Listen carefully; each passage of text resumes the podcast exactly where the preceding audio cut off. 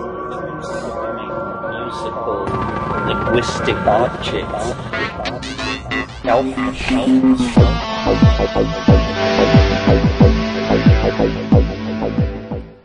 Greetings from Cyberdelic Space. This is Lorenzo, and I'm your host here in Psychedelic Salon 2.0. And today, our friends at Symposia are bringing us an interview with Mark Haden, who is the executive director of MAPS Canada.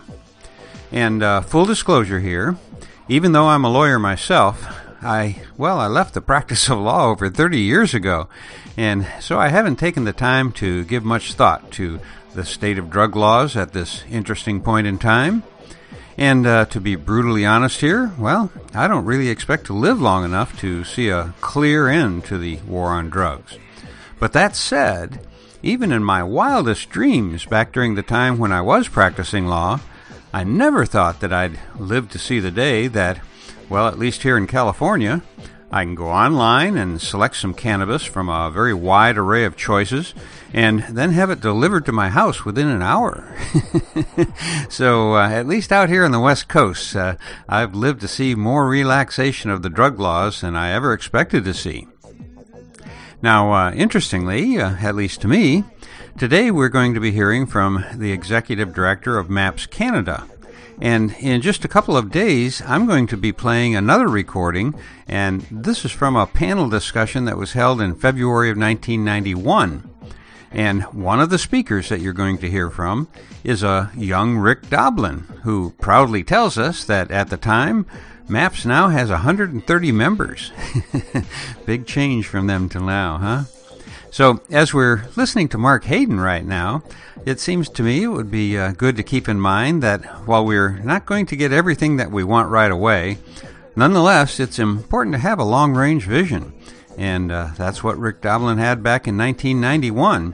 And while Maps may not have exactly followed the path that he chose in every instance, well, it seems to me his vision has certainly been reached in many ways. Now, uh, let's join Symposia's Lex Pelger for his interview with Mark Haden. Today's show is made possible through your crowdfunded support on Patreon. Unlike other crowdfunding sites, Patreon lets you chip in a few bucks a month to help us keep the lights on. Find out more at patreon.com slash symposia.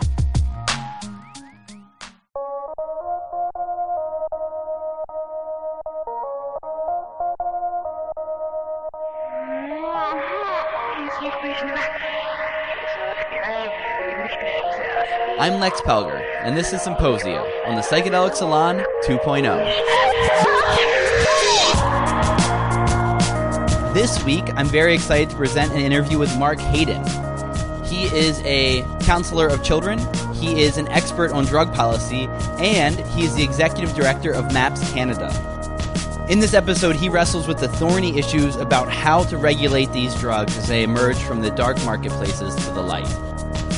Of course, there's lots of disagreement about how to regulate these drugs, but it's great to sit down with someone who's trying to wrestle with these tough questions. One other item before we get to the interview I've gotten the first stash scanned in from the Psychedelic History Project. So now there's about 500 newspaper articles from Timothy Leary's archives safely in the computer. So if there's anybody out there who'd like to volunteer to help clean up the files, apply the metadata, get a first look at these great pieces of psychedelic history that we found, reach out. It'd be great to have all the help we can get to turn this into a great archive. Now, here's Mark Haden of MAPS Canada.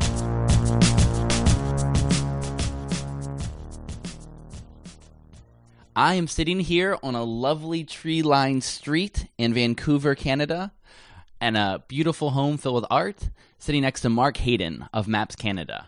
Thanks Hello. for joining us. Hello, Lex. I think the first thing I wanted to know was how did you come about being involved uh, to be running Maps Canada? Well, I worked for decades in the addiction services. Um, my final role was that of supervisor. I ran a clinic. And it was the organization that I worked for said that they were evidence based. And the evidence for psychedelic treatments in helping with addictions is profound. um, specifically ibogaine. Uh, there's many examples: ibogaine for the treatment of heroin addiction, psilocybin for tobacco addiction, um, LSD for alcoholism. The the evidence is compelling and clear. And when I would talk to my organization about doing what we did better using the tools of psychedelics, I got very little positive response. And so eventually I needed to be louder. It was interesting because I, I speak at many conferences, and often I'm my academic interest, what I usually speak about, is a post prohibition public health regulation of all currently illegal drugs. And so I'm often the solution guy who's on the panel at the end of the conference. And Rick Doblin would appear on the same panel in many different countries. And so I would watch Rick's gig about psychedelics, and he would watch my gigs about how we should regulate drugs after prohibition ends. And I eventually realized that I needed him and he needed me. I needed him because I wanted to wear a hat that I could talk on the podium about psychedelics without getting flack from my organization. And so I needed to have a MAPS Canada hat so that I could talk widely about psychedelics and their potential for healing. And he needed me because he wanted to run a study up in Canada and he wanted to have Canadians write checks and get Canadian tax receipts. And he couldn't do that from the States. So that was the birth of MAPS Canada. I guess my first question I'll ask now, it's what I usually end with. How would you regulate the world if you were put in charge of the drug situation? I, write and speak about this a lot. So all drugs are different. I'm actually interested in the regulation of all drugs, from heroin to psychedelics to cannabis to crack cocaine, because we need prohibition doesn't work. So we need to have a different model. And all drugs should be regulated differently depending on the risk benefit profile. But let's talk about psychedelics. So, what are the risks of psychedelics? So the risks of all drugs can be put on a continuum um, that are actually three continuums, which is addiction potential, toxicity, and behavior. So let's look at those three risks with psychedelics. So addiction potential. I, walk, I worked for the addiction services for 30 years, and I would always have a caseload, and nobody ever walked into my office saying, I can't stop taking LSD. It never happened. You cannot become addicted to the classics. Now, you can have a problematic relationship with some other ones, but, but the classic psychedelics is essentially zero in terms of addiction potential. Let's look at toxicity. So, Albert Hofmann, who invented LSD, argued that LSD was one of the least toxic drugs on the face of the earth. And the argument that he made for that was the window of efficacy to harm. So, what do I mean by that? I mean, if you take the last prescription drug that you took, and it doesn't really matter what it is, and you take six times the dosage, you've probably done yourself harm. So the one to six ratio is very, very common with most prescription drugs. With LSD, it's in the thousands. To actually demonstrate harm from LSD, you have to do thousands of times the dosage that you would do as an active dosage. So, so the, the toxicity is incredibly low. In fact, one can argue that LSD is less toxic than water. If you do a thousand times the dosage of water, what's the dosage of water in a day? Let's say six, eight cups, ten cups, whatever. If you multiply any of those numbers by a thousand, you're going to die. Water can kill you if you take enough of it. So one could actually argue that LSD is less harmful than water. So the toxicity of the classical psychedelics is incredibly low. So addiction potential is virtually zero. Toxicity is incredibly low, but there are problems. And certainly, if you, uh, one of the things I do is Google alerts, and I Google alert all the classic and other psychedelics. And so I every day, single day, I have any media attention to any psychedelic in North America comes to my inbox. Wow, and, the, and and there's a lot of issues with media attention to psychedelics, and certainly the problems that happen with psychedelics. But it's always one thing it's always lack of supervision. People who do these in situations where they are not guided and not supervised and they behave badly. And so all of the problems of psychedelics come down to that one factor, which is lack of supervision. So, in a post prohibition world, if we wanted to reduce the harms and maximize the benefits of psychedelics, what we would do is we would provide a context for people to experience them in a supervised scenario. So, in a so let's think big picture for a second. So who would regulate?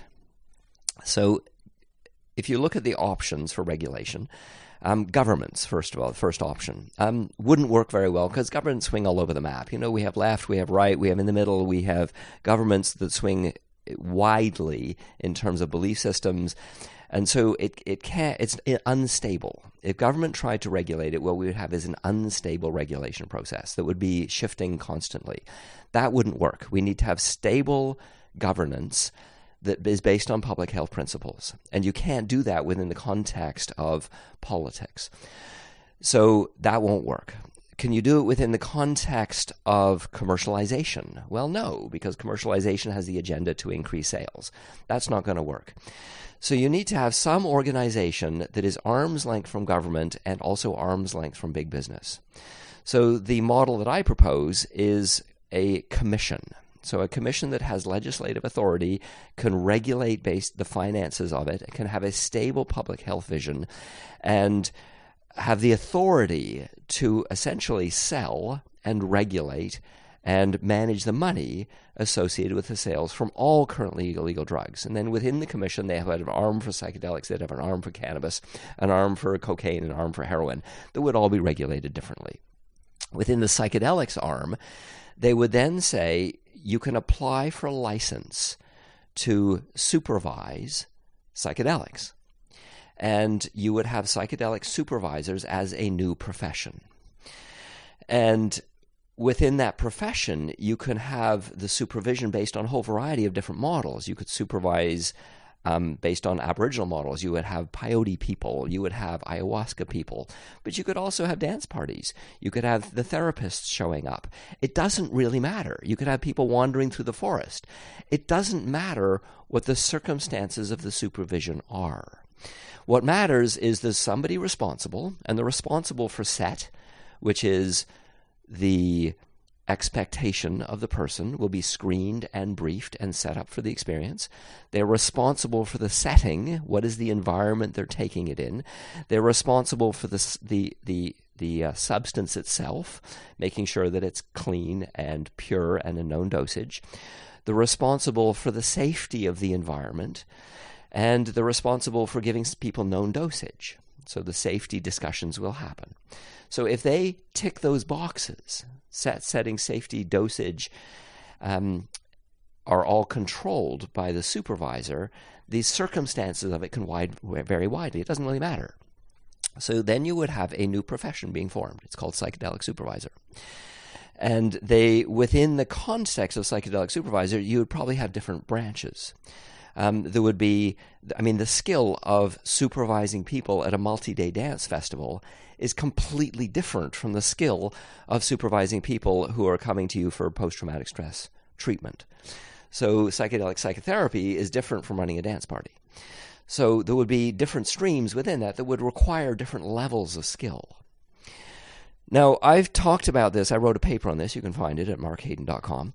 And I, I've written lots of papers, and this particular paper was the, the one that took the longest to write because I kept sharing my ideas at various conferences, and I would get feedback, and I'd have to think about the feedback long and hard. And mostly the feedback that I got was somebody in the audience would stand up and say, Hey, Mark, I love psychedelics. And what I do with my wife when I'm taking a psychedelic in bed, I do not want to be supervised and I really had to think about that. So that was a challenge. It was a very significant challenge, and I really had to wrap my head around that. And so what we did is we we developed a stream for self supervision. And nice. so self supervision or supervising friends should be allowed, but it is reasonable to assume that the people who want to self supervise are willing to be trained. So, in order to get a certificate of self supervision, you can, and what you have to do is sign up for a training program, and it's maybe a few weekends that probably includes some kind of experience. And again, the, the, the issues of set, setting, safety, and dosage are discussed. And then at the end of the day, you can get a certificate that allows you to access the medicine and use it with yourself or with friends. But what you can't do is you can't sell the service and you can't provide therapeutic interventions for others. You cannot hang up a shingle and say, I'm going to treat post traumatic stress disorder, come and pay me. So the level of expertise for therapy is different. So we would uh, have two streams. We would have the certificate stream, which allows for self supervision, and we would have the licensing stream. And the licensing stream would be professionals who can provide the service and be paid for it, can provide therapy, and within that, they would re- respond to a professional body of therapists where they essentially can be disciplined if they step out of line. So they would be similar to any other profession from medicine to law, is that they are accountable to a professional body for the maintenance of their license. Now, in the in our paper, the the most difficult section was access to youth because we really struggled with that and we rewrote it many times. So, how would we recommend youth be in this model? So, in order to answer that question, we dove into the literature. And we looked first at the Aboriginal literature and we said, how do youth access psychedelics experiences in ab- Aboriginal contexts? How do the peyote folks do it? How do the ayahuasca folks do it in terms of youth? And what we observed is it's all over the map. So in in in many ayahuasca communities, there is no age barrier, and now there is none. By that I mean pregnant women show up and drink ayahuasca. They show up with their nursing babies. Their toddlers fall around the group and trip all over the place. Their young children come and go and walk in and out of the ceremonies, and teenagers are there as well. There is no age issue. It's just done in family context and it's done in community context, and age is no barrier at all. It's never discussed peyote folks can be different. So the, the peyote traditions can very strategically involve young people at significant ages, things like um, puberty, for example. Then you're invited into the tent with the elders. And so within the Aboriginal world, it was it was hard to make clear statements because there is no one model. So then we looked at alcohol access. And we looked at the various states in the United States that allow alcohol access with parental supervision. And I thought that was an important thing to acknowledge. So, and, and again, it wasn't a specific age. If the parents are supervising, it's okay, is essentially what the, the legislation in some states say. And then we looked at um, health access. So, if you want, because it what we're actually advocating for is is a health service. So, if we want to look at health, how do youth access health? And again, it's it's it's based on level of maturity. So in terms of health legislation, they talk about mature versus immature minors. And an immature minor is essentially a baby who shows up in the arms of their mother. The mother makes the decision. The baby doesn't have an opinion about what happens. It's the mother that will decide. The mother says, you know, we've got this infection on the foot, and please do this and that and the other. And the mother discusses with the doctor, and the decision is made by the mother. But later on in this infant's life, when the infant becomes a mature minor, and they can walk into the doctor and say, I'm, I'm sexually active, I want to be on the pill, what the doctor has to assess is does this individual know what they're asking for? Are they able to make an independent decision about their request for health service? And if the doctor concludes that yes, this is an independent person who understands what they're asking for, they can provide the health service. So when you're asking for when you're providing health services there isn't a clear age cutoff it's just about ability to make an independent decision about what you're asking for so we put all of that information together and we said, okay, so how should youth access psychedelics? And essentially, what we said is yes, youth can access psychedelics if they do it within the context of a mature adult. Back to the Aboriginal piece. All of the Aboriginal access to psychedelics is based on adult wisdom. So there is an adult leader who has a significant place in the community who are involving the youth in a significant way based on the wisdom of the culture. So, in our model, what we suggested is the yes, youth could access psychedelics experiences, but they would be guided by adults in a variety of different contexts. They would be encouraged to bring their parents to the experience and do the parent child bonding thing, with psychedelics can be very powerful for.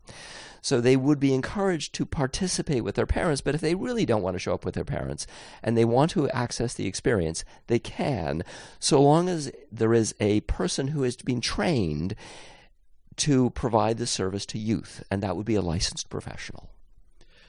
Wow, that is courageous. So few people tackle this question of youth stuff at all because it's so fraught with uh, controversy. I love that. You you can have your magic mushrooms, but you can only get them from your grandmother. Right, right, Would be- right, right. Um, yeah, that that's a that's a wonderful way of thinking about it. It's such a hard problem to grapple with. The only person I know trying to socially answer that question is Jonathan Thompson of uh, psychedelic parenting. He talks a lot about making a a Western model combining the old wisdom on this stuff with the youth, Yes, and that's a great solution. yes. Um, I wanted to circle back to what you were saying about access, though, because I can hear in uh, probably in the ears of some listeners.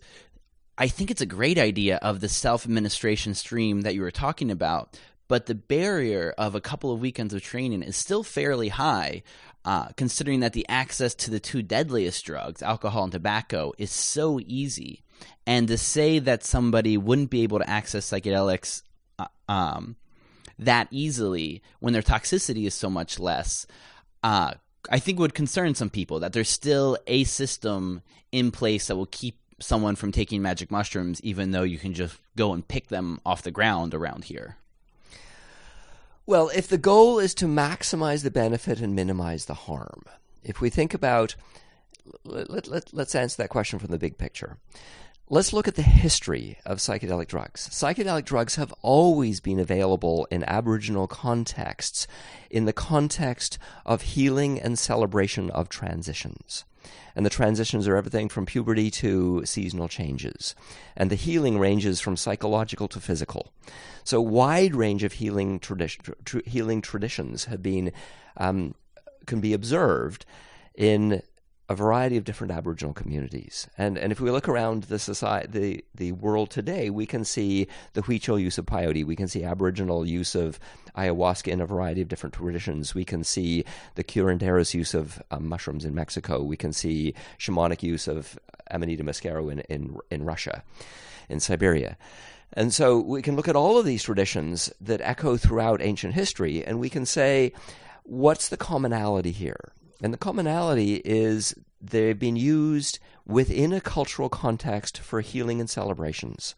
And the celebrations are spiritual and um, ritualistically binding to a culture with a certain set of belief systems. And they've always been done supervised by adults. And there's always a training program involved with these things. You know, if you want to become the shaman of the culture, you involve in decades of of working with learning the songs and learning the rituals and learning the belief systems and learning to be a healer to the community. So Aboriginal has massive, long healing trajectories. And so to ask somebody to participate in a couple of weekends, I don't think is actually a barrier at all. And as a society, we want to uh, adopt a wise approach. And all of the harms come from lack of understanding of how to structure these things. And so asking people to participate in a process where they learn to, to approach these sacred medicines with wisdom, I think is absolutely and completely reasonable. That makes sense and is well said. Because I still think the best model I've ever seen anybody propose for the West is Aldous Huxley's novel The Island. I think I still haven't read anything better of how the West might incorporate this stuff. And it actually goes back to a Gary Snyder uh, quote that I've never been able to find, but I quote all the time. And he said it's going to take us three generations to incorporate these drugs because the first will be the teenage years and the overconsumption without quite knowing what's happening. And then will come the very safe academic psychedelic renaissance of figuring out some of the science. And what he hopes to see was the third generation, which I think is, I hope is starting now, where we take this Aboriginal indigenous wisdom that you're talking about and combine that with this biochemistry peer reviewed science approach and find rituals that will work in this Western mindset that is not an Aboriginal mindset, that is not an Eastern mindset, and try mm-hmm. to figure out what works for us here and now. Absolutely, I agree.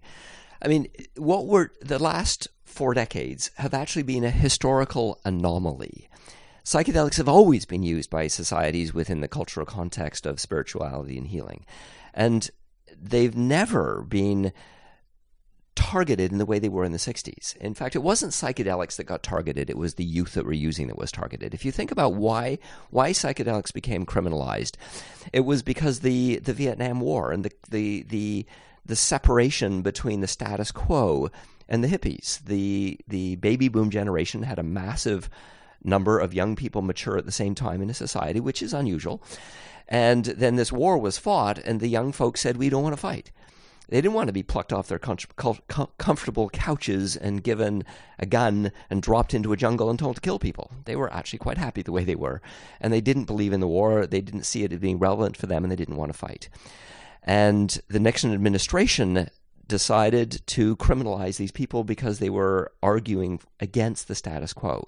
And they also, the, the loosening of the sexual mores. There was a, a certain be- sexual behaviors that were seen as normal, and the young folks were walking around topless, and it was seen as completely offensive to the status quo.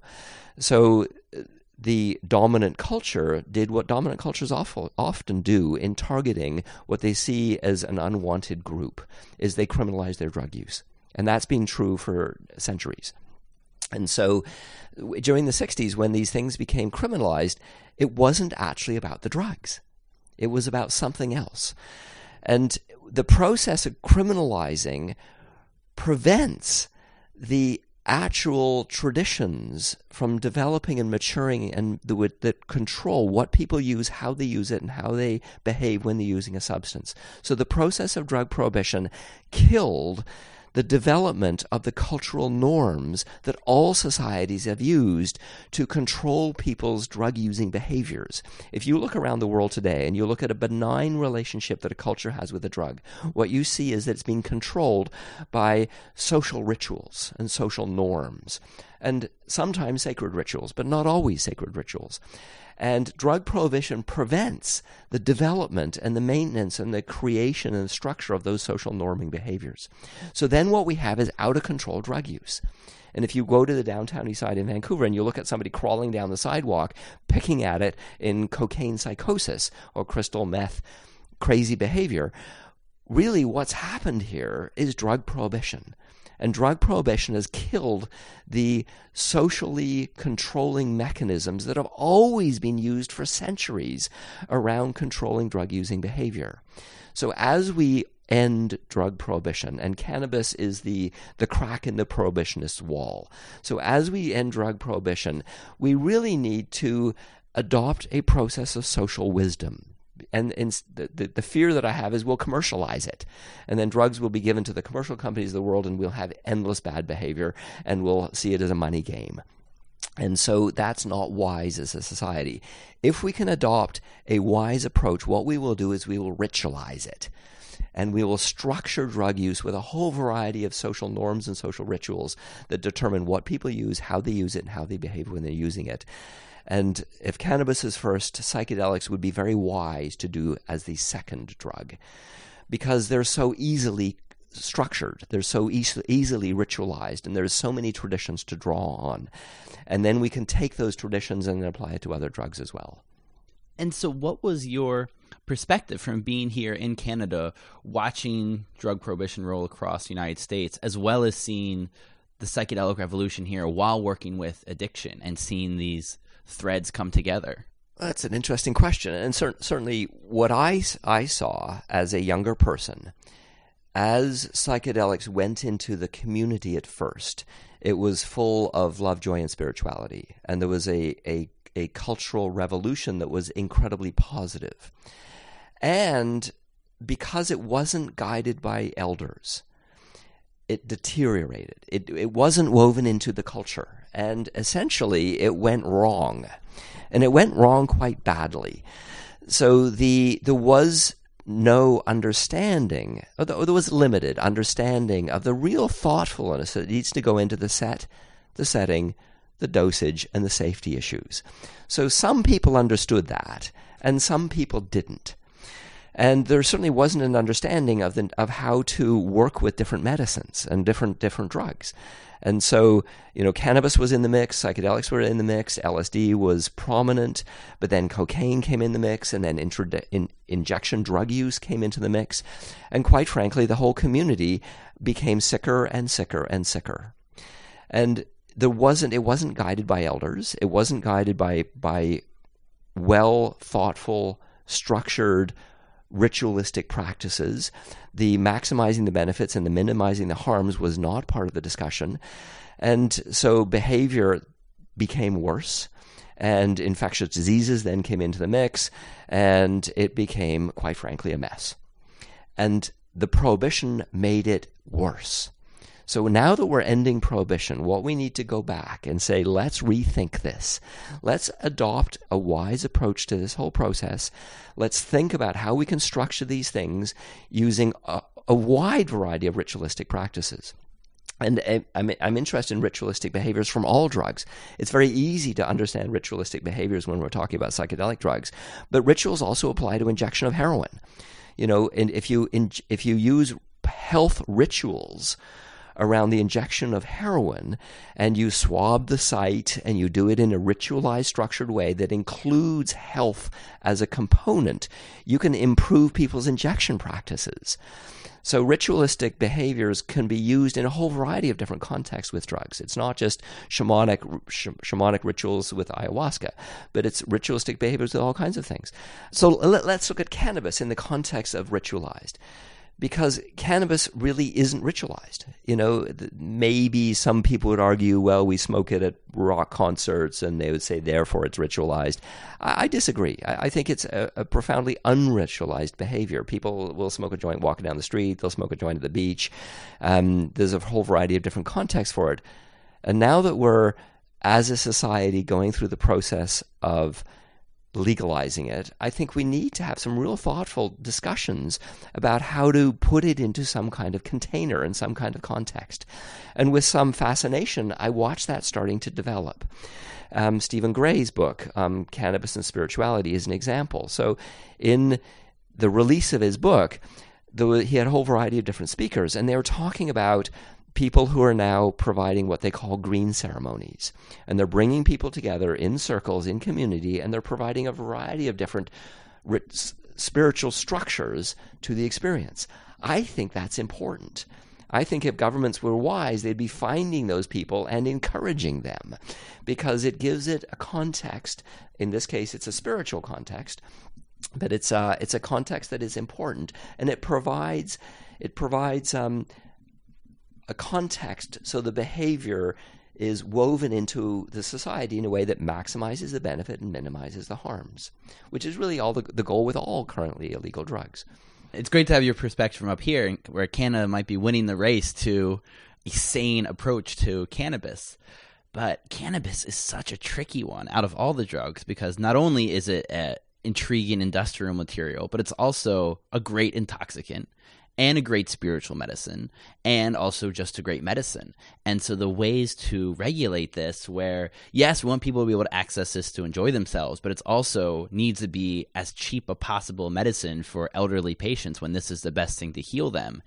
And how to regulate that stuff. I just it's been really hard to see anybody who's done a great job of it even across the United States.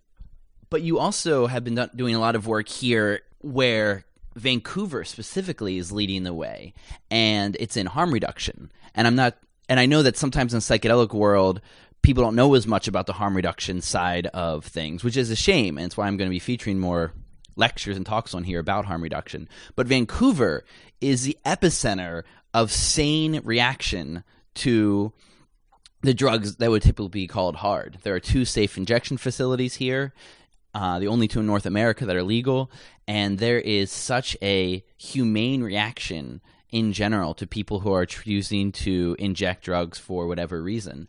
And so I'd be curious on your take of watching Insite arise in these other harm reduction facilities up here. Well, the dialogue in Vancouver has included the voice of the users. So if I think about why Insite was first started there was a, a conference, a, uh, gathering where a variety of people spoke and argued for it. And the people that spoke for it were health practitioners, specifically nurses, were present at that particular event. The drug using group that is the downtown east side politically active group called VANDU, Vancouver Area Network of Drug Users, that is the politically active voice of probably the most marginalized population in Vancouver, spoke loudly. Parents were present. In fact, there was a, a, a lawyer, he was a public prosecutor, and he got up on the stage and he said, While I spend my life prosecuting criminals, I don't want my drug using, my heroin using son to die in the streets of the back alleys of Vancouver, I would like him to be able to access a supervised injection site. So we had parents stepping up, we had drug users stepping up, uh, intravenous drug users, and we had healthcare practitioners stepping up to the plate. And the what we've seen in Vancouver over the decades is the overdose death crisis comes and goes. We're experiencing one now with fentanyl, absolutely, but it has happened before. And in fact, it comes and it goes, and it will. Uh, even if we did nothing, I imagine that fentanyl crisis will subside, and then it will come back. So, um, so we've w- watched this for many decades: is, is overdose death rates rise and fall, and so we really need to fundamentally approach it differently. And the the variety of voices that came together to advocate for Insite were strong, and pol- politically, it was very interesting because we had a mayor Mayor Philip Owen, who was a right winged, moneyed politician. So he was the last person you would ever expect to step up to the podium and to support the creation of a supervised injection site. And what he said is, I need to do the right thing. And he just, he did something different. Uh, every other mayor had stood on the corner of Main and Hastings, which is the center of our open drug scene. And every other mayor before he arrived on the scene when asked by the media, what are you going to do about this mess in your city? Every other mayor would blame a different level of government. And they'd say, I'm helpless. It's somebody else's problem. And Mayor Philip Owen said, No, it's my problem. It's my city. I'm going to try to address this. And he went over to Europe and he took some healthcare practitioners, he took uh, a media person, and he did a tour. And he came back to Vancouver with a vision. And he basically said we need to start a fundamentally different approach to drugs in our society. And it wasn't just supervised injection site. It was a large it was it was bigger than that. It was about prescription of heroin. It was about providing services to active drug users that wasn't based on abstinence. So it was the whole range of different services that he advocated for, which included supervised injection sites. They became the popular thing that the, the media took a hold of, but it was really within the context of providing a wide range of harm reduction services. And then um, he was booted out by his political party, his right wing party. And then we had an election in our city. And the election was essentially fought around the issue of should we create a supervised injection site. And Larry Campbell, who was an RCMP officer who then turned into our city coroner and then wanted to be the city mayor, argued that we needed a supervised injection site. And he was a very charismatic individual. And he won. And so the citizens of Vancouver got behind Larry Campbell, and he said, We will open a supervised injection site. And lo and behold, he did. But there was some interesting politics there because it was led by the city. Now, the city doesn't have health money, the city doesn't run any health services. So Larry rather paradoxically got up and said, "We will open a supervised injection site," but he actually really meant, you know, I will leverage the people who have health money to create this service. But he couldn't do it himself. He runs policing services. He doesn't run health services. The city doesn't run health. The province runs health. So it was an interesting little drama that happened is what you had was a city politician providing a vision for a health organization and the health organization got in line and then provided the service. Wow, what a story. Yeah. It and it is if anybody wants to look up the, the history of Insite and the, the the activism of the users it is a it's a beautiful story led by an activist poet uh, who passed not too long ago. But it's very inspiring about how much activism and sharing stories can really change the world. Well, it was a battle. we had a battle fought in Vancouver. The battle was captured in a film called The Fix The Story of an Addicted City by Nettie Wild. And really, the, the, that film dramatically portrays the conflict between the two voices. And the two voices were uh, manifest in the Vandu Group and the Chinese Downtown Business Association. So they spoke very loudly against each other, and Nettie Wild filmed it all. And it's really interesting to go back and look at that film and see what the the people who opposed Insite said, and then what the research demonstrated actually happened. Because all of the fear-based sound bites did not come true. You know, it'll it'll it'll create a social disturbance. It'll attract undesirable. It'll send a wrong message to our children. It'll create bad behavior. All of that, those fear based sound bites that were predicted, none of it happened. So the fear based sound bites of the drug prohibitionists clearly, from a view of the evidence, did not come true. They've been consistently wrong when they make predictions about ending drug prohibition or even creating new services. And, you know, the whole prohibitionist rhetoric is always not true when you look at it through the lens of science. And in this tough battle, what was the messaging strategies and the activism techniques that seemed to help the most to win the hearts and minds of the locals? We need to take care of our children. We need to take care of our children. Our children are dying. And if we allow our children to access a supervised injection site, they won't die. That would work. That's yeah. great.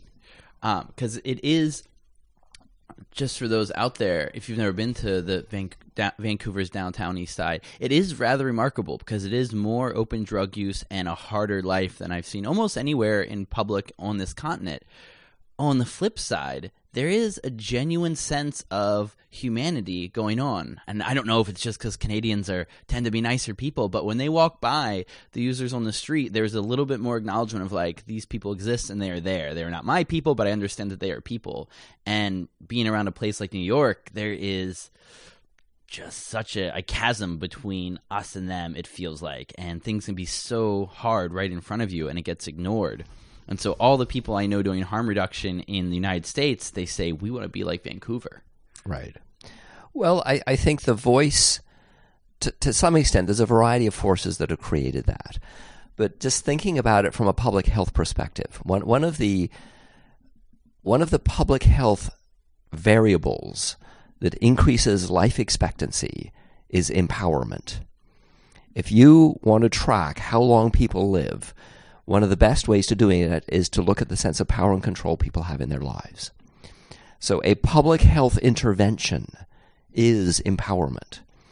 So the the the role that Vandu has played, the Vancouver Area Network of Drug Users, the voice of the marginalized people in our city, the voice of the injection drug using community, is one can argue is a public health intervention.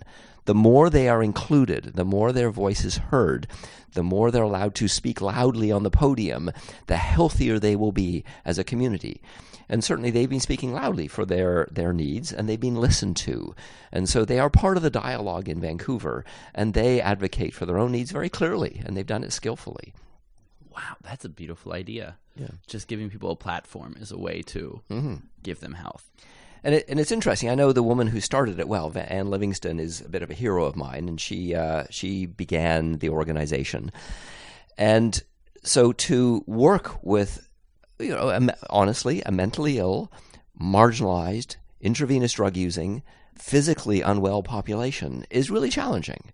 And Ann did it incredibly skillfully. And she, she really brought people into a place of community and she allowed them a voice. And then she would say things like, you know, if you want to have power, if you want to speak, you need to learn how to do it on the podium. So she would train people with speaking skills, you know, and she would bring people together and they created a board. And then she would say, well, if we want to function as a board, we have to be able to function as a bureaucracy, which is what they are. So they need to be trained in terms of how you communicate around the boardroom table. So they have communication skills and then they have to write because they have to d- document what their issues are. So then they have to have writing skills. And so it was quite interesting to me to hear you know, I worked in the addiction services, and occasionally a client would run up, wind up in my office, and what he would say is, um, "I found recovery through Vandu." You know, I found healing in Vandu. Now, Vandu is not a treatment organization; it's a politically active group, and so when people talk about it being a healing for them, it makes sense to me. It's not set up to be a healing organization, but the outcome of empowering people is profoundly healing. Community is the way to treat the hole that, that yes. drugs are trying to fill. Yes, absolutely. And so, one thing I definitely want to ask about you have some exciting stuff coming up here with MAPS Canada and the research and crowdfunding. We do. We've just kicked off a crowdfunding campaign. We finished our stage two clinical trial for a, for a, a psychedelic to become legal in Canada within the context of health, we need to do a stage one, two, and three clinical trial. We finished our stage two, and now we're just kicking off our stage three. When we finish our stage three clinical trial, MDMA assisted psychotherapy will be legal in Canada. And so we need to fund it. You can't do these things on the cheap. It has to be rigorous science with the oversight of Health Canada and the only way to fund it is by the people. Large pharmaceutical companies will never support what we're doing because, quite frankly, we're taking people off of mental health medications. And so, and we only give MDMA three times. So there's no business model. Nobody's going to make any money on this. In fact, large pharmaceutical companies will not do well from what we're doing. So therefore, we have to appeal to the people. And so, what we're doing is we're launching a crowdfunding campaign, and we're asking everybody to both spread the word as widely as we can and to contribute. And it doesn't matter what you contribute. Some people contribute lots, and some people contribute a little bit. If everybody contributes something, we'll be able to fund this this thing, and we will legalize MDMA assisted psychotherapy for post traumatic stress disorder. And if you go to the mapscanada.org site, um, you'll see the donate now button, and that's all it takes. That is all it takes. I encourage anyone out there to give this campaign because it is a powerhouse of a drug for trauma in all of these different ways. And a, a last question concerning that how would you most like to see the model for MDMA specifically, since that seems to be the first one that'll be rolling out? If again, if you were put in charge of the health bureaucracy of uh, Canada, well, I'm going to gaze firmly into my crystal ball and make a prediction. So I believe what will happen is we will demonstrate that it is effective in the treatment of MD of treatment of post traumatic stress disorder. And so the government will look at that and say, yes, we will give you the authority to use this. We'll apply for special access to do it quickly. We'll start to open clinics and we'll hire a bunch of therapists and we'll be providing MDMA assisted psychotherapy for post traumatic stress disorder. And who we'll be treating will be soldiers and police and fire and ambulance first responders who are generally speaking a highly traumatized population. And so the public will see that we're using a psychedelic to treat people. And all of the old fear based prohibitionist sound bites of, you know, bad people use bad drugs will suddenly be clearly untrue. You know, this is something, a new model is being developed here. And so if they lied to us about cannabis, and it doesn't seem to be a great problem now that cannabis is legalized, and they've lied to us about MDMA, so maybe we really need to rethink psychedelics. And I think at the end of the day, what we will do is we will say we need to bring psychedelics into a public health paradigm, into a spiritual paradigm, and to a ritualistic paradigm. And our society will have access to these medicines to improve both our health and our spirituality. I like your crystal ball. Thanks so much, Mark. You're welcome. Thanks again for listening to Symposia on the Psychedelic Salon 2.0. Do us a favor go to iTunes or Stitcher and leave a rating or review. Tell your friends. That's how you can really help us out. Thanks to Matt Payne, who engineered the sound, Joey Witt for the intro music, California Smile for the outro music, and Brian Norman, who produced the show.